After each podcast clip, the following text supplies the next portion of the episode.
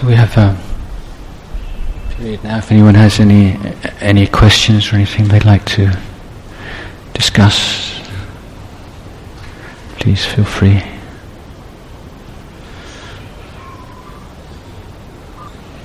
Um, quite some time ago, I read somewhere, and I can't remember where, that the Buddha was asked what was life. And according to this thing that I read, uh, he answered that it was energy in motion.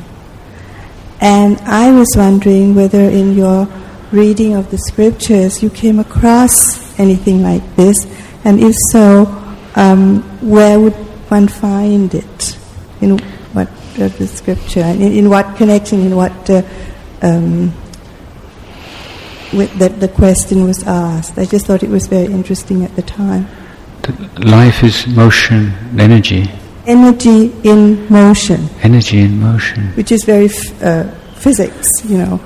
But apparently that was the quest, the, the, the answer that, that he gave. Yeah, um, I, I'm not. I'm not familiar with that at all. It, do, it doesn't sound much like the Buddha in the Pali Canon, actually. Um, if the, the Buddha was in, in, talking about the physical world, then the Buddha would talk in terms of what we call the, the elements, the six elements of earth, water, fire, air, space, and consciousness.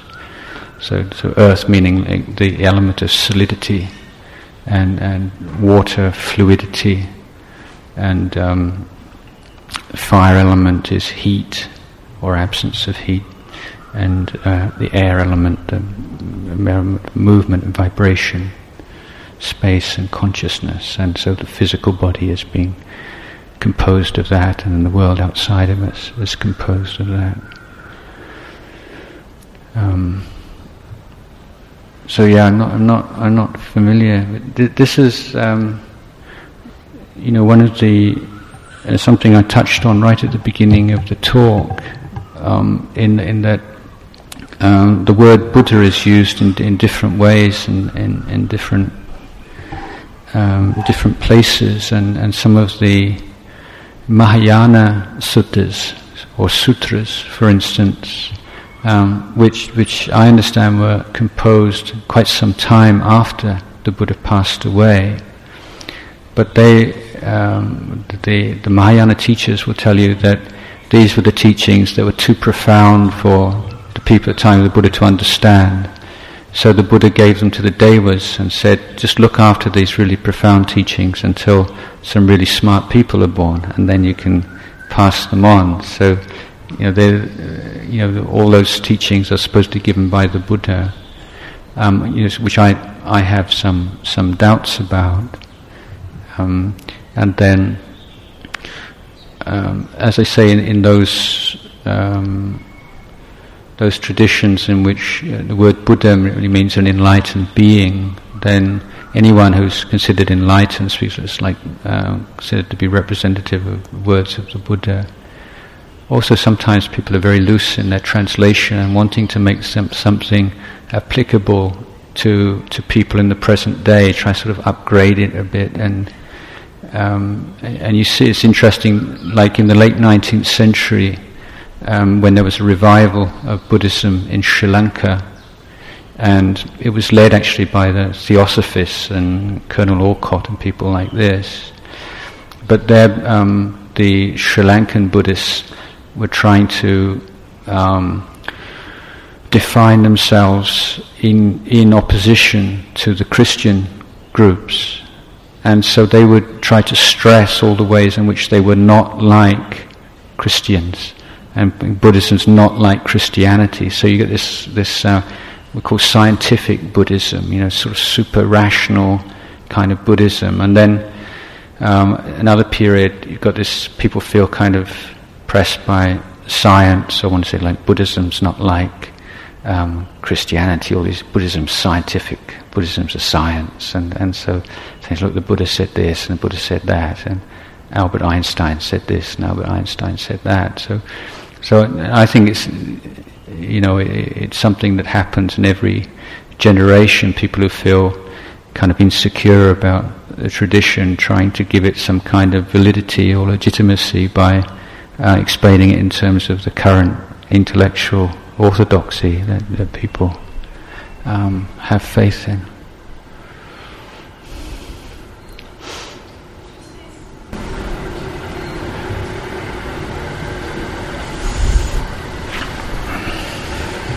I've been doing some thinking about theism, atheism, and non theism. Mm.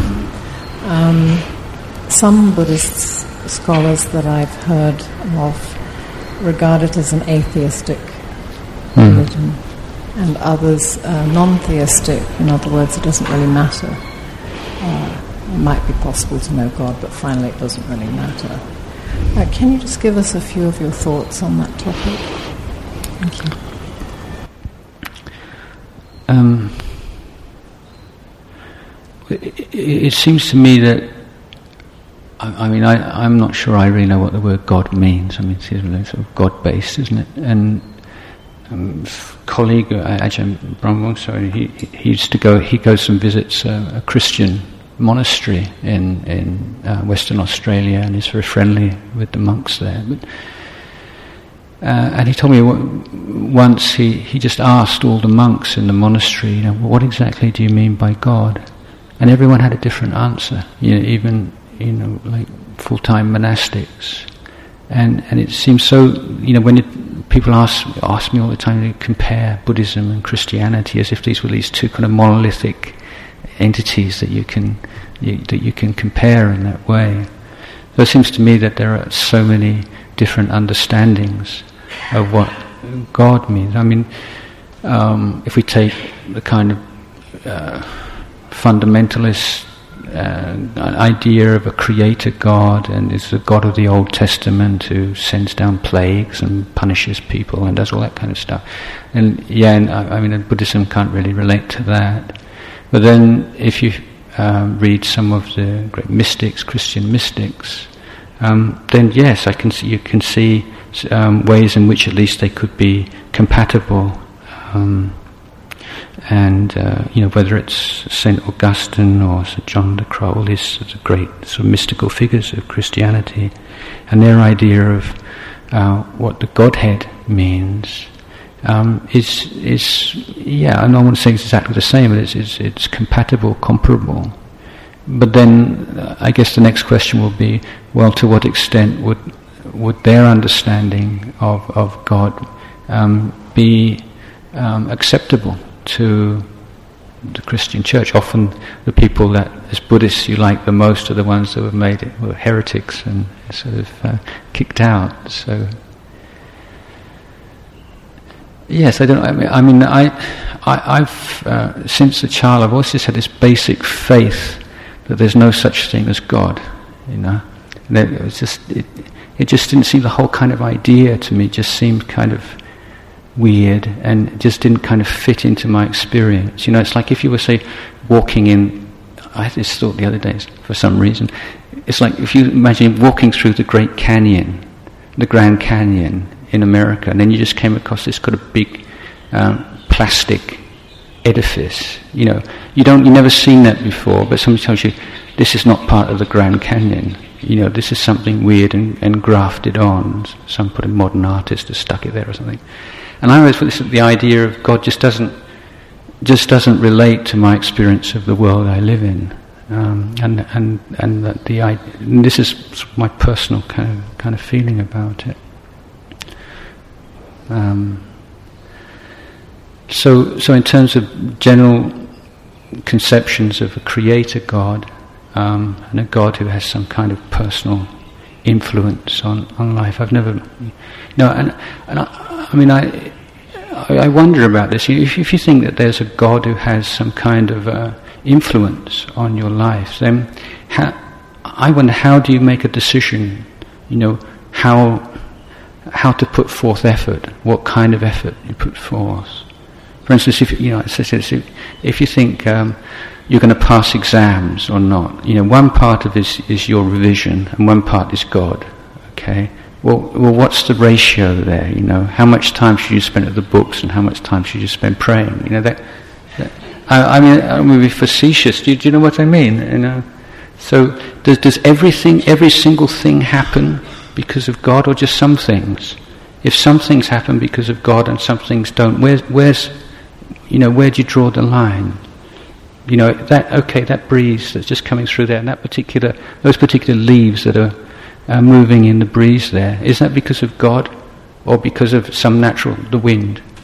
Um, if it's because of the wind, then that means that there are some, certainly some things in the world which are nothing to do with God. So, what are the things that are to do with God, and what are the things that are not to do? These are kind of questions that um, I, I, might be quite naive, and a sort of theologian would laugh at me, but that's the kind of thing that, that um, I've never been able to work out. I don't know if anybody else has any, any sort of ideas about these things. But um, so for me, it's actually basic to be to, to being a Buddhist that you have this faith in action and volition, and that you make your life through how you act, how you speak, how you use your mind, and that that's something you have to take responsibility for.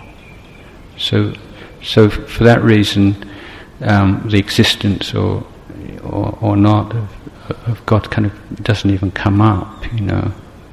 Know um, I mean, e- even if the, sort of the clouds are to open this point, this big man with a with a with a beard, you know, said pointing, he said, "You've got it all wrong." I said, "No, I haven't." You know, I still wouldn't believe it. You know, and I, I think it was a hologram or something.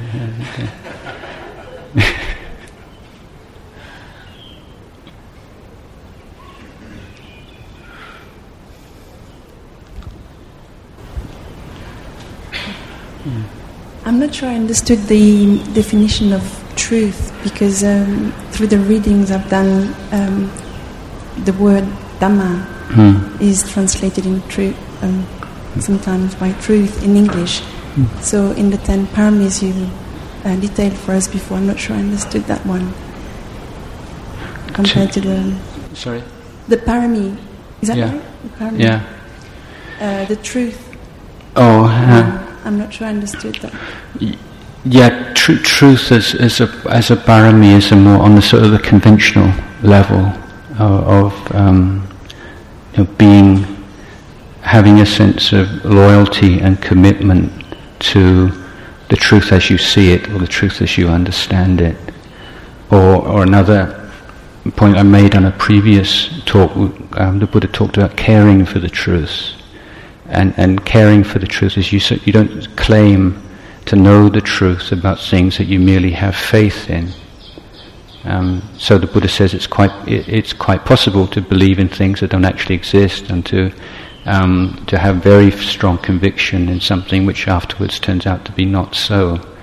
For that reason, you shouldn't ever claim that a very strong faith is knowledge of the truth. A faith is faith, and and knowing is knowing, that these are two different things. Mm. So, so, we can talk about the truth as we know it, you know, but it's more just like uh, on a basic level of, of not lying, uh, you know, to to the people around you. And I, I think many people overlook, and it is quite humbling, um, the extent to which we do lie. You know, say, "I know I don't tell lies," but but, you know, you start off from that position, I don't tell lies. Well, that doesn't really count. This doesn't really count. Why doesn't it really count? Because I don't tell lies. That's why I'm not somebody who tells lies. But, uh, you know, apart from all, all, all the white lies, if you, if you take that as a real sort of spiritual practice, not to not to tell lies under any circumstances. And as I say, that's not meaning you know you have to sort of blurt out everything. You know, you think you think that woman's got a horrible dress on today. You have to tell her because otherwise it's being dishonest. You know, but um, make a, uh, an effort, then it's, it's another one of these practices that illuminates, illumines all kinds of stuff that's going on in your mind. Because why do you lie? Because you're embarrassed. You want somebody to like you. You're afraid that they, maybe they won't like you so much if they, if they know the truth about that. Or you just can't be bothered. It's just too much to go into. And, and, and you see all, all these kinds of habitual ways the mind works um, become conscious because you have like a standard that you're, you're holding it up to. Um, so, Yeah, see, Dhamma is an, is an incredibly difficult word, and, and there are many, many different ways of explaining that word. There's sort of like three levels of Dhamma, okay? So you have what we call Pariyatti, Patipat, Pativet. Pariyatti means like the, the theory, um, the teachings. And then Patipat means the practice of the teachings. And then Pativet means the realization, the penetration of the teachings. That's one way of talking about, about Dhamma. But the word, in English, we, um, we sometimes use like a capital D and a small d because the word Dhamma as a, small d just means phenomena. So, so in the chanting you have like Sabbe Dhamma Anatta, means all Dhammas are Anatta. That means every single phenomena is without an abiding, independent um, essence to it. So, so in that case, Dhamma doesn't doesn't refer to to the Buddha's teachings as such, but just phenomena in general. But the reason why uh, you know the, the, same word is used is because the the Dhamma is is uh, an exposition of the way things are, of the way Dhammas are. So, big Dhamma with a capital D um, tells you the way that small dhammas are, as it were. So, so things all go together. But it's um, so some, sometimes these these things can seem very sort of academic, but um, the reason why it is worthwhile studying them a bit is because it's so easy to misunderstand when you read Buddhist books and they use these terms in different ways, and, and it's easy to get confused. Maybe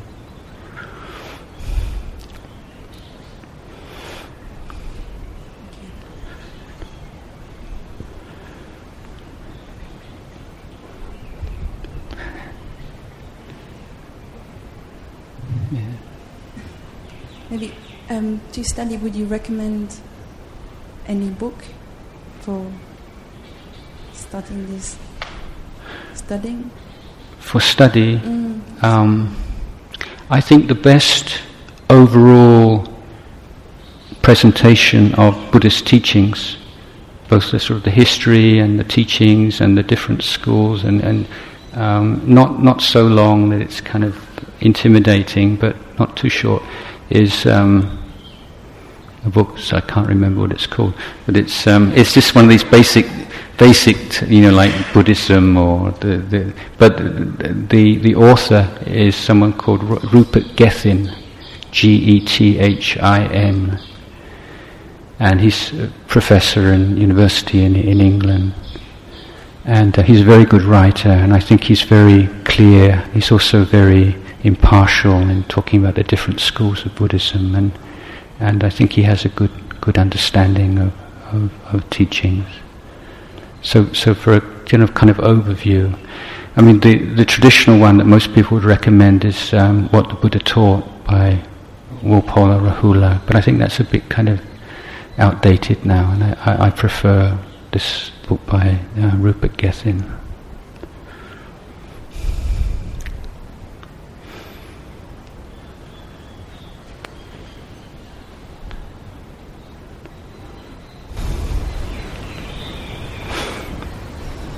Um, talking a little bit about God, um, yeah.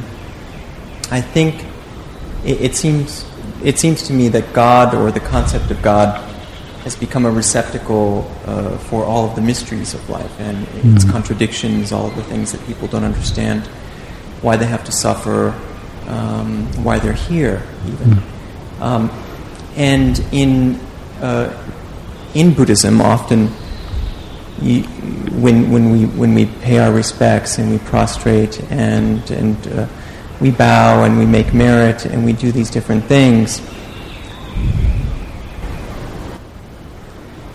to my thinking, and I'm, I'm hoping you'll, you'll clarify my thinking, that is a kind of a practice that's as much outward as it, as it, as it is inward. In other words, there doesn't make that separation that you had spoken of between a separate entity, mm. God, to whom you might or might not be connected, and the world that we live in. Mm. So I'm wondering what, when we do these things, in Buddhism and according to what Buddha taught, what do they mean? Who are we doing them toward or or to? Yeah. If if anyone. Yeah, there's a number of, uh, of different points there. Say that, yeah, the whole relationship between the inner and the outer world is, is one that we're, uh, I think, as Buddhists and, and meditators are interested in, in um, understanding. So the, the, Buddhist teaching is that the Dhamma Vinaya, this was the original um, way that the Buddhism was referred to. Buddhism is kind of like a much later term. So Dhamma is particularly um, concerned with the, the inner development, and Vinaya means um, the, the way in which you um, create conditions which are most conducive to the practice of Dhamma. So, so the, so the, um, uh, the logical conclusion or the ideal of that is the monastic discipline, in which every single rule was, was laid down by the Buddha himself to create the optimum conditions for the monks to, to practice and to realize nibbana. But the idea that, you know, all you have to do is meditate and everything will be all right is certainly not part of the way the Buddha taught. He says it's very important that you, that you find um, communities and ways of living um, that um, are not undermining your development of Dhamma and as far as possible are supporting it. So that's just about inner and outer think that the the Buddha um, did point to a belief in an external entity, a supernatural entity, God, gods, or whatever, is conditioned by a belief in self, in atta. And the extent to which you um, you let go, you see through the uh, the falsity of this sense of self is the extent to which you lose your confidence in something out there. And this reaches its, its apogee in stream entry, in, in which the, the, um, uh, the first level of enlightenment, in which the person reaches that level, can, can uh, it's not possible for them to ever change and um, to sort of give up being a Buddhist and, and taking it because they've seen for themselves now how this sense of someone in here looking to something outside of themselves is a conditioned phenomenon. Okay. Um, as, as, regards the um, the bowing and the um, these, these, various practices, um, I think that over uh, over a course of hundreds of years and thousands of years, there's this realization that um, the the heart needs food and, and nourishment also. That the path of, of Dhamma practice is one in which you you have to recognize and to respond to emotional needs of the heart. I mean, especially modern day, you know, uh, for most of us who are coming to Buddhism from a non-Buddhist background, I think initially it's just so intellectually satisfying. You know, it's just so, for me, it's just so wonderful. You know, something that's just, just every way is just like so brilliant, you know. Um, and, and to be um, captivated by, by the intellectual integrity and, and, and brilliance of it, that um, it, it can be too much up in your head. And, and you need to balance that with these devotional practices. So it, it's a form of emotional development which must go in tandem with sort of intellectual development and meditational development. So I think that um, re- bowing, bowing to the Buddha um, is this um, recognition of the highest goals in our life as a Buddhist uh, is um, the enlightenment and the qualities of wisdom, compassion, and purity, which were most perfectly embodied in the Buddha himself. So, so bowing to the Buddha, um, to my understanding, means you're prostrating, and then just that sense of prostration. There's something very special that happens. You know, it's it's uh, that feeling when your when your forehead touches. You know, there's something that happens, um, and and for me that that's you're prostrating before wisdom, compassion, um, and purity. You're saying, me is not very wise, not very compassionate, not very pure. You know, I prostrate before wisdom, compassion, and purity. And then, um, when you realize that the that the only way that you're ever going to um, develop that is through following the teachings of the Buddha, the Dhamma, then know, there's that same frustration. The, this is the vessel. This is what has taken all these beings in the past and will take me in the future um, to to that state of enlightenment. Then bowing to that, and then the sangha uh, is the all the all the enlightened beings over the centuries who've practiced this teaching, realized it for themselves, and transmitted it down to the present day, and have proved through their own experience. All the great men and women through all the different countries have shown this is not something that was possible or maybe possible 2,000 years ago, but it's possible for everyone. Men, women from all different countries, backgrounds, social, uh, social classes, uh, that, that, that they proved that themselves. And, and to see that, that the Dhamma embodied in a particular human being um, is, is just a wonderful thing and and so that's it's it's bowing to all all those great beings who who'd made sure that we're able to practice the Dhamma ourselves and give us that confidence that it's possible. So so this this is understand and for me that can bring up a lot of a lot of joy. Um, when I was first among my teacher Ajahn Chah said said he praised me. He said you bow very nicely, but if uh, if you really knew how to bow, you'd have tears in your eyes.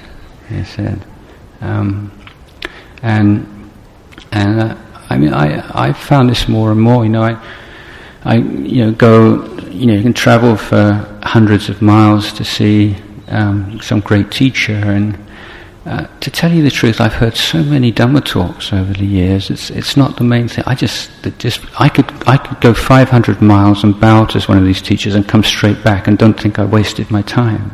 You know, uh, it's just uh, it's a wonderful thing.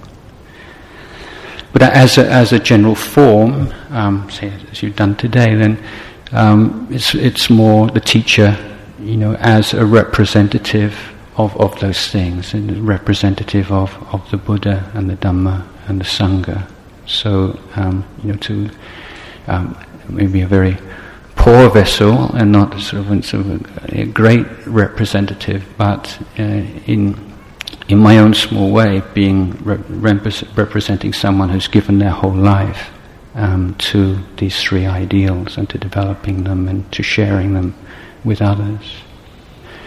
So I think all, all, all, these kind of ceremonies that as Buddhists and whereas funeral ceremonies, they're kind of like the ceremony itself is more like the vessel. It's more like what each person brings to them. You know, you can you can go through all these things and just bow like it's, it's this kind of you know, this perfunctory way. You see people bowing. It's just like sort of because uh, you're expected to, or because um, uh, you just do it as a sort of physical exercise, bobbing up and down but uh, it can be much more than that.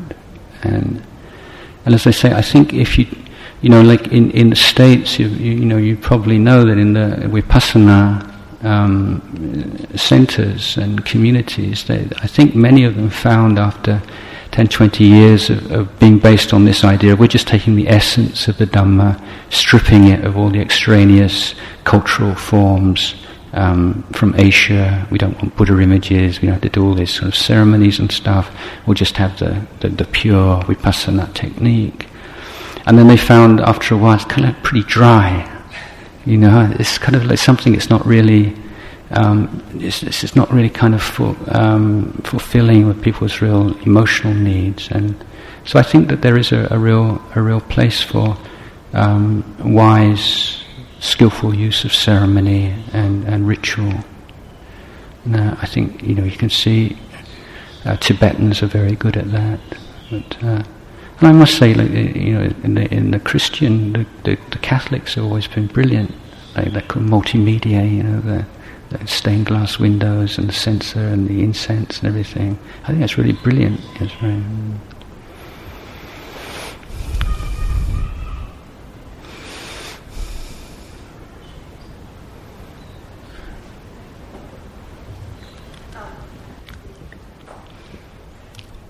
this is related to what you've just said, and that is um, this is something that I've thought about for quite a long time.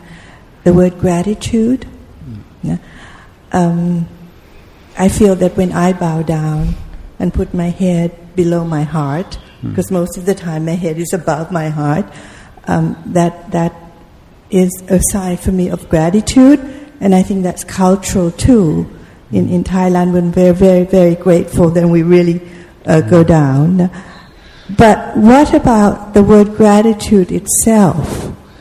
Now, um, in Thai we say, I think, rukun, which means that you are grateful to someone. But can you just be grateful? You know, like that I'm not ill or that my children are fine. There's this sense of gratitude, which I don't know what the equivalent is in Buddhism. Mm. Well, the the the words that, that the Buddha used and which, which found their way into Thai culture is, you know, like gatanyu and gataveti. So, so they're, they're a little bit slightly different from, from gratitude. And gatanyu means that recognition of all that we've been given. Um, and then gatanyu is, is the virtue that follows on from that and is, is a uh, is the proof of the uh, the if you like, and that's the um, the wish and the intention to give something back and to express that. So so there's um, it, it's more like a sense of the reason for gratitude and the expression of gratitude.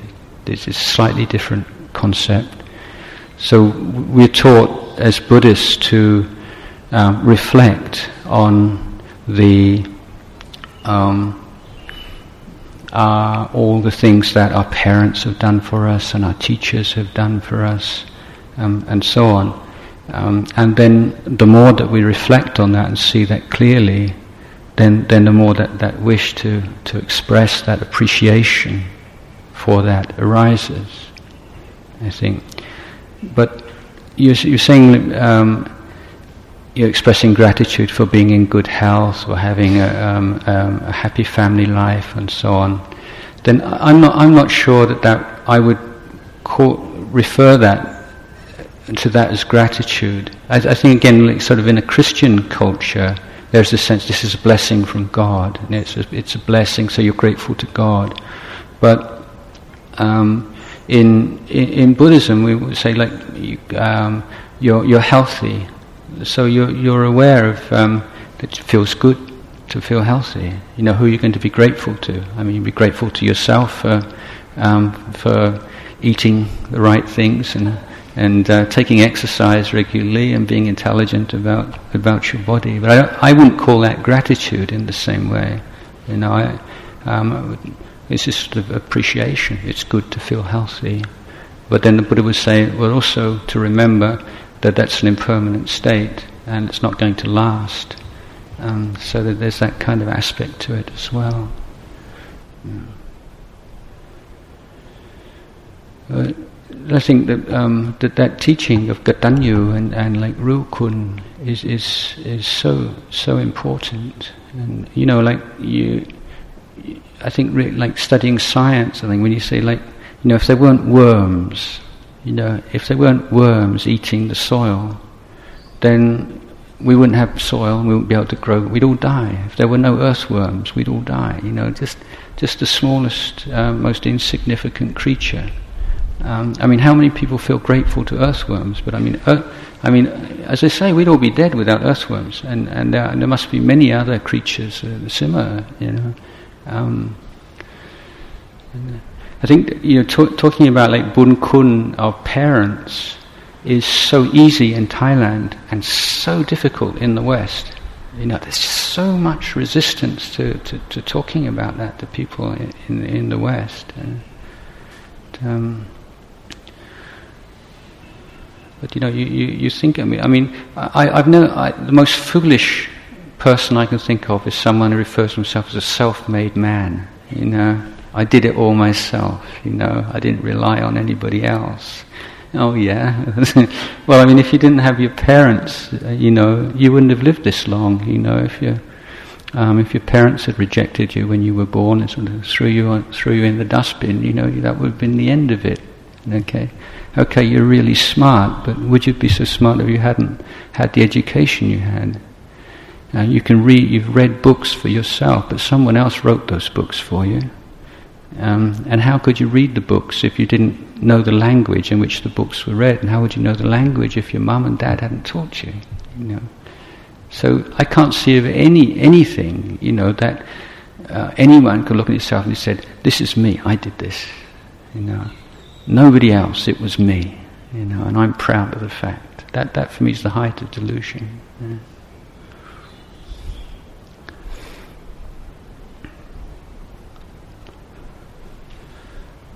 Sorry, there's somebody at the front.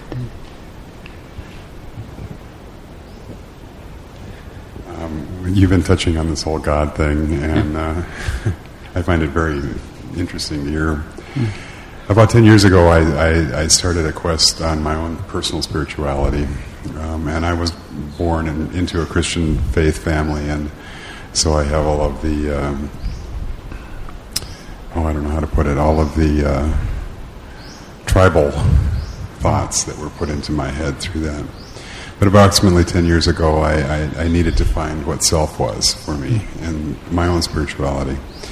And, and I, am no, I'm, i never studied a lot of theology, but I have spoken to many people like you, um, um, priests, um, different people, and, I, and now we're finding out um, that there are some very interesting interpretations that we didn't know about years ago about the Bible and how it was written. And, and now, eh, what is boiling down to in my head after I start hearing all these things and I start um, seeing some of these things visually on television and other places about the Dead Sea Scrolls, for instance, mm-hmm. and and the Gnostics and uh, the books that were not put into the Bible and the reasons why and and it, it really makes me question. But all of a sudden, I start realizing that there really were a few very major players with a message, mm. um, Buddha being one of them, Gandhi, Muhammad, Jesus, Moses for some.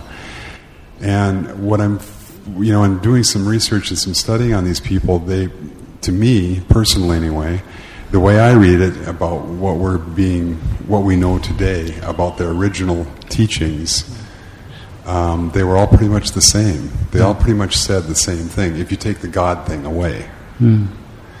and but what I find very interesting, uh, all the rest of them, except for Buddhism, there has been so many issues around. I want this piece of property, or I want that rock, or I want to go to war for Christianity because Jesus is going to save your life, and I'm going to carry the cross, and you're going to believe in me.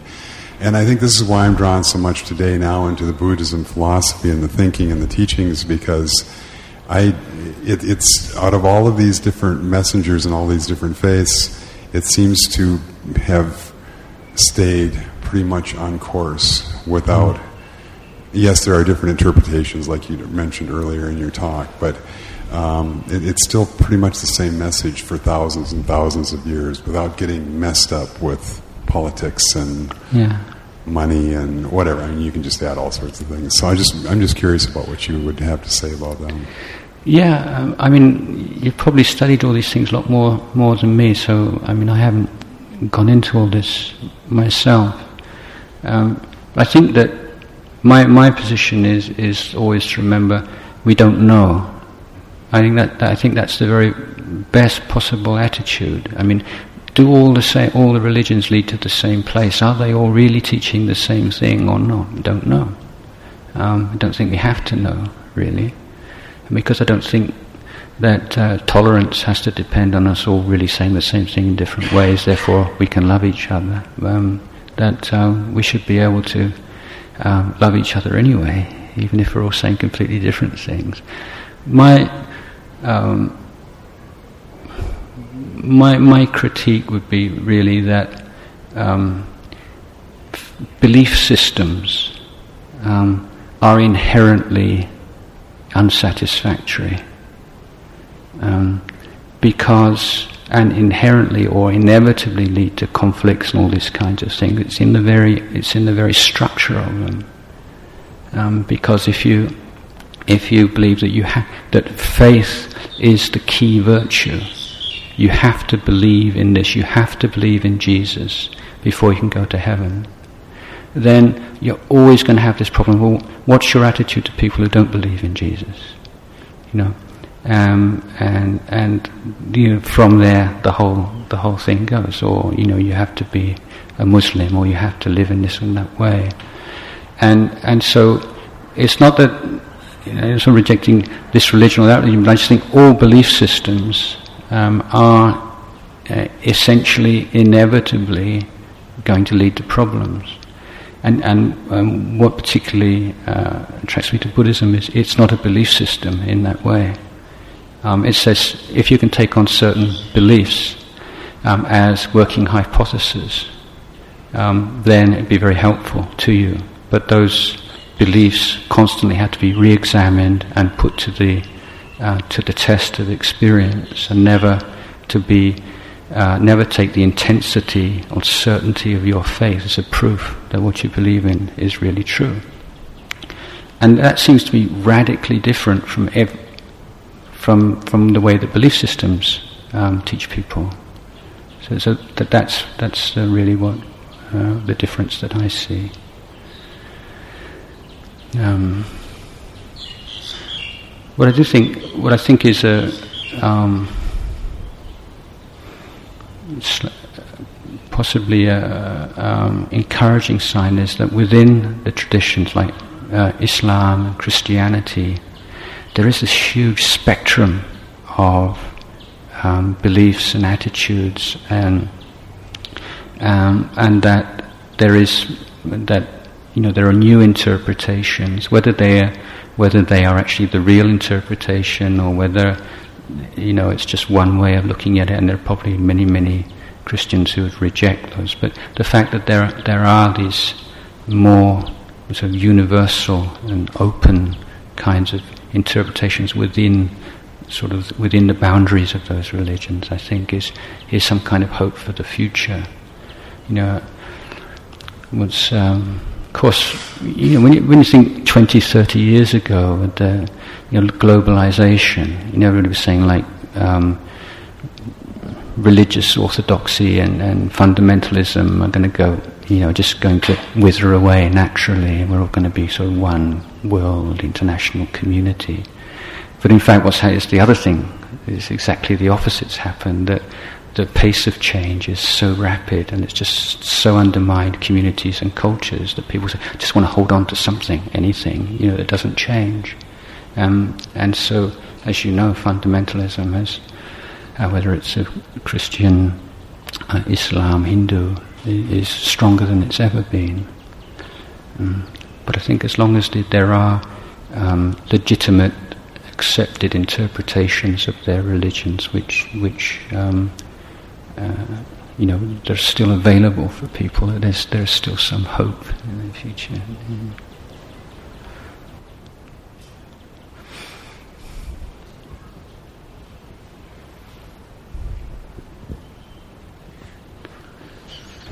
Um, in, in the Pali Canon, um, there's not only the Vinaya, and when we're practicing as lay people, we might practice meditation. We might.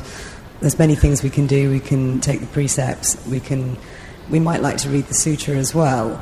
Um, and I have a, a lay friend who is insistent that the only thing that can help us is the Vinaya. And I've always said, since we're not monastics, maybe there's some things in there um, but he's insistent that the Vinaya provides us all we need to know in order to practice. And I said that there's, it's not a thing of being right or wrong, but I'm just interested. I don't quite understand where this insistence on the Vinaya comes because the, there are specific instructions for householders, and there are many ways, as you say, we can develop in our daily life other things. I just wanted to know, in your experience as a monk, but teaching lay people, how applicable is a lot of it to lay life for practicing? It's not, it's not applicable.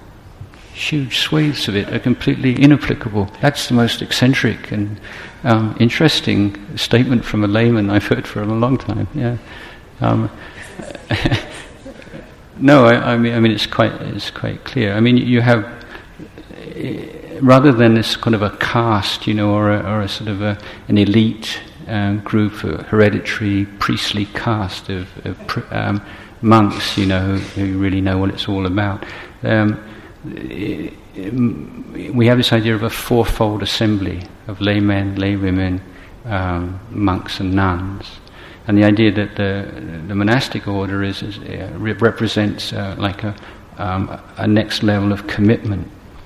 Okay, so it means that you're giving up the responsibilities and the pleasures and the interests of the layperson to devote yourself uh, wholeheartedly, day and night, to development and study and practice and and uh, propagation of of Buddhism and the monastic order and the monastic um, discipline or vinaya uh, was established um, to, to create uh, conditions which would be um, most conducive for that. So, given the fact that you're going to have people from many different social strata, remember at the time of Buddha, you know, there was there would be Brahmins and Gasats and people from all. So something that would enable these people from all these different backgrounds to be able to live together in harmony. People of very different personalities.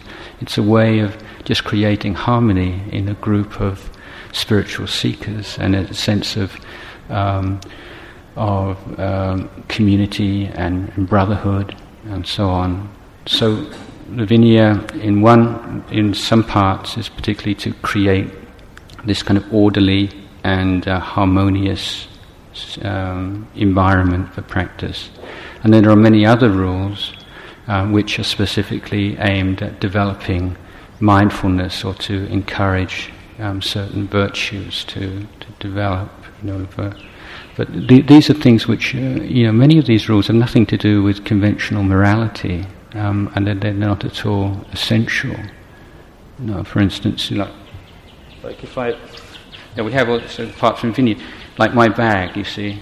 If I if I put my bag, now, I'll always put it like that. It has to be folded like that. If I was to put it like that, that would be really hopeless. Okay, so I mean, I don't think this is something that's going to make a big difference to say your life or, or, or a friend. You know, like every time you put your handbag down, you have to fold it over like this. But for me, it's a point of mindfulness and you have all these rules because we don't have many possessions, you know, like this robe, the jiwon, and then there's the, the sabong, the skirt, and then the one that goes over your shoulder, the two. Those are your three main robes, and you have your bag and your sitting cloth and your belt and a few other things. But there are all kinds of rules um, regarding how you relate to them. So it, it, over a period of time, you, you, just have a sense of respect and, and um, mindfulness around them.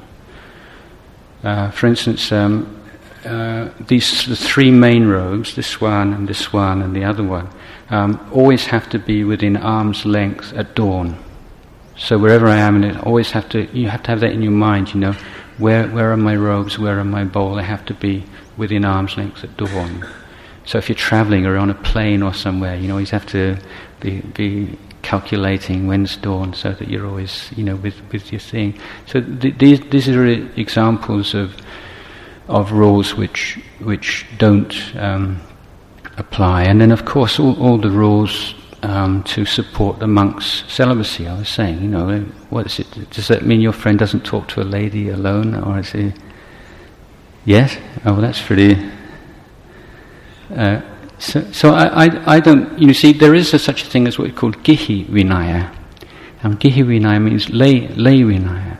So, you know, when people usually think of lay people's sila, you think of the five precepts, but there are a number of, of other um, uh, other things involved. Um, things like the the apayamukha. This means refraining from uh, from gambling and and uh, all kinds of um, uh, drinking, and I can't remember all the other. Sort of really um, taking uh, things that are not necessarily covered by the five precepts, but are obviously not very wise things to do. And then there are sort of positive things uh, to uh, to be um, doing acts of service towards uh, community you live in, social service, helping other people, all kinds of um, things that are expected of lay people.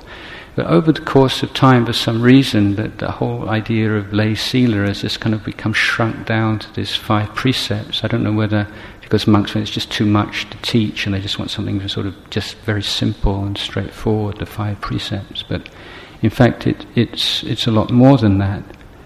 But I think that the principle to, to hold is to um, be um, seeking to act and speak in ways and to create uh, conditions in which you live um, which don't encourage defilement and do encourage um, the uh, virtue and, and kusala dhammas to arise.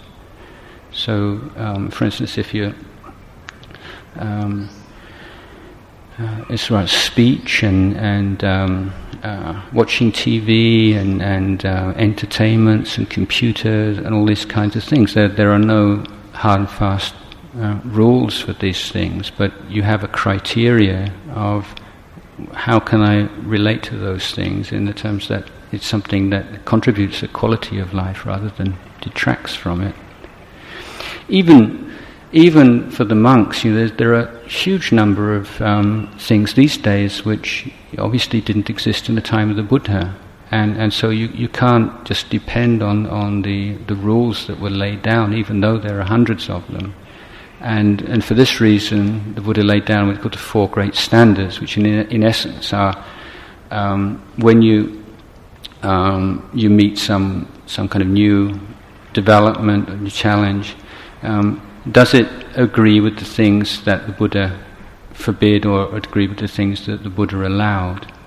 And so this will depend on, you know, monastic communities making decisions, or in Thailand sometimes the Mahathera Samakom, the the uh, the ruling junta of the the sangha, um, will will will decide. Um, for instance, can a monk drive a car? No, there's no, no cars in the, in the time of the Buddha. So how do you decide? Well, you, you look at all the, the possible occasions when things like sort of related to transport are involved. Certainly monks are not allowed to ride horse, shouldn't ride horseback or, or be using any kind of transport which is um, creating pain or discomfort for animals. Um, but if you're driving a car yourself, well, how does that well, one thing, it'd be very hard to, to drive a car without using money. So if you don't use money, which is clearly prohibited, then that more or less takes cars out of the equation anyway. Um, but also the, the possibility of you having an accident and, um, uh, and uh, knocking somebody over, well, I think would be sufficient um, cause to say that it's not worth taking that risk and you shouldn't, shouldn't do that. But many monks do, in, uh, particularly overseas in the States. Um, many monks drive cars because they, rather than taking that principle, they take the other principle that a monk should be easy to look after and not a burden on lay people. So the monks were saying, well, living in the States, we don't have that kind of lay support that you have in Thailand. And if I'm living, you know, out in the suburbs somewhere, you know, I want to go um, and I want to go somewhere, and I have to phone somebody up and say, "Will you come pick me up and, and take me here and take me there?" It's it's too much of a uh, burden on the lay supporters, and it's much easier if I just look after myself. So those monks would feel in their particular situation that they're practicing following that particular standard of not creating problems for lay people, whereas in Thailand a, a different stand. So it, it, it's quite am- ambiguous, even even for monks. You see. So yeah, I, I don't I don't quite understand that about about the Vinaya. You know. So, uh,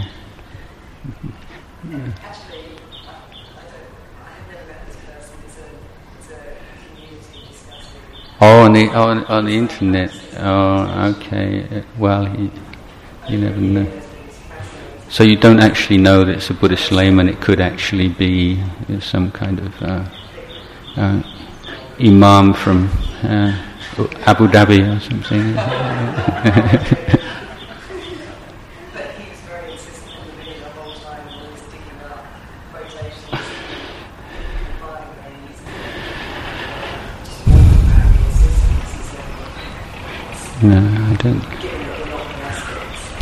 No, it's it's for monastic life. Uh,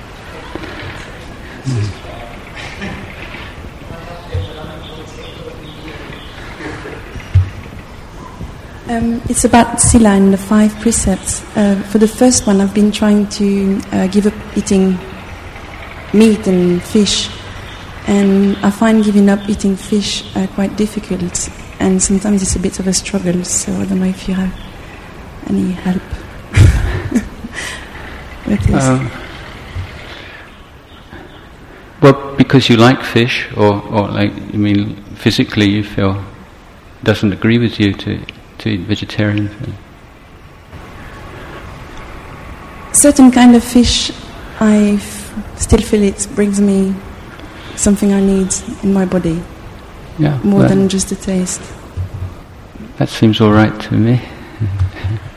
um, in uh, for, for monks, you know, we're we're beggars, so the idea is, you know, we um, we don't have a lot of. Um, this is one case in which you don't have a lot of uh, choice, and that if if monks are too strict in vegetarianism, then I, I found myself that um, living in countryside or living in communities of people who are meat eaters, then um, often people don't want to come to the monastery because they don't feel they have anything to offer and they feel embarrassed. And so that this, you know, this is one reason why why monks are are not compelled to be vegetarian. Although many monks may choose privately to be vegetarian, but it's not like um, uh, expected of monks um, except in the case where they know, see, suspect that, that animals have been killed specifically to feed them. In that case, they shouldn't take the food. But for, for lay people, um, again, here this is where like, like modern ways of thinking and, uh, quite rational ways of thinking do um, clash a little bit. With the Buddha is very, very clear that if you buy meat or fish in a supermarket or in a shop, then that uh, that meat or fish wasn't prepared. The animal or fish wasn't killed uh, at your wish, unless you go into one of these restaurants and say, "I'll have one of those," and uh, you know that that definitely is is bad karma. But it's not it's not bad karma. It's not karmically significant um, whether or not you eat meat or fish. Um, but the argument, well, yes, if you didn't if you didn't eat it, then they wouldn't kill it. Well, yes, maybe. Um, but these days, you know, with modern economics, you know, if, people started eating less chickens, they probably export more. You know, so it's not it's not so so straightforward as that. But I think that that sense of not wanting to be part of that, that whole um, cruelty and and um, and to feel that you know you don't have anything to do with that. I think that's quite a good and noble feeling, but it, it's it's it's not, um, as I say, a matter of, of karma. I, I don't believe, and I, I certainly believe that if eating meat and fish was was naturally bad karma, the Buddha certainly would have told us, because he told us, you know, everything about, you know, what's karmically significant in life. Um, so I don't think that you need to feel guilty if you. I mean, I, I when I was um, uh, first at, at Wat Pah Pong, you know, I was there was like hundred monks and novices, and I was I was the hundredth one, you know, and we worked very hard, you know, like like say getting up three o'clock in the morning, eat one meal a day, and if you're at the hundredth, you get a sticky rice and then just uh, maybe a, a couple of fish and a banana or something, you know, and there's a bit of curry. But if you if you're vegetarian, then you know I, I found I got really run down, and so I started to, to eat fish. And although I've been through periods of uh, of, of vegetarianism, so prefer it really. Um, generally speaking, I've eaten fish because it means that if people who who are meat eaters and they come to want to offer uh, offer food, then you know they they can offer a, a fish dish. So that that's for me as a monk. But I, I found that physically speaking, fish every now and again is, is uh, feel, feels good for my health. But uh, on the other hand, I don't think that you know anything terrible would happen if I didn't didn't eat fish. Certainly, as as lay people these days, you know, living in a city, the access to huge variety of foods and also very good information, uh, nutritional information about what your body does need is there. So I think that you can make choices about diet that people um, in the old days couldn't, just didn't have the, uh, the uh, you couldn't just walk into a shop and say, well, shall I have Indian food or Japanese food or Chinese food or English, well, maybe not so much English food, but the, it's uh, whatever.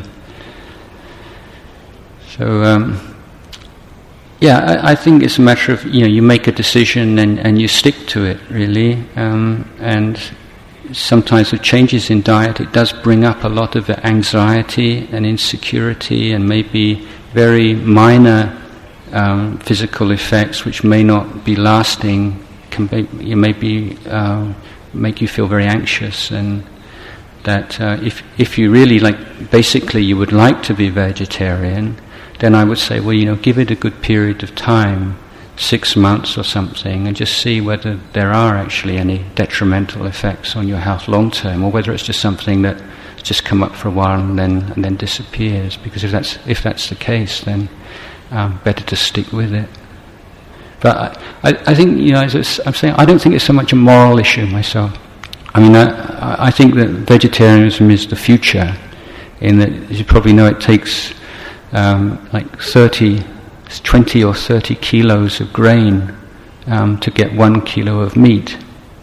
Because um, there's millions of acres of land being um, growing uh, growing corn, growing whatever for animals to eat, so you can eat the animals. And given the fact that the human population is rising all the time and pressure on, on food resources is going to increase, it seems to me that it would make more sense to switch more and more to vegetarian foods and to reduce the amount of meat eaten as much as possible. Well, time for one more question. Any?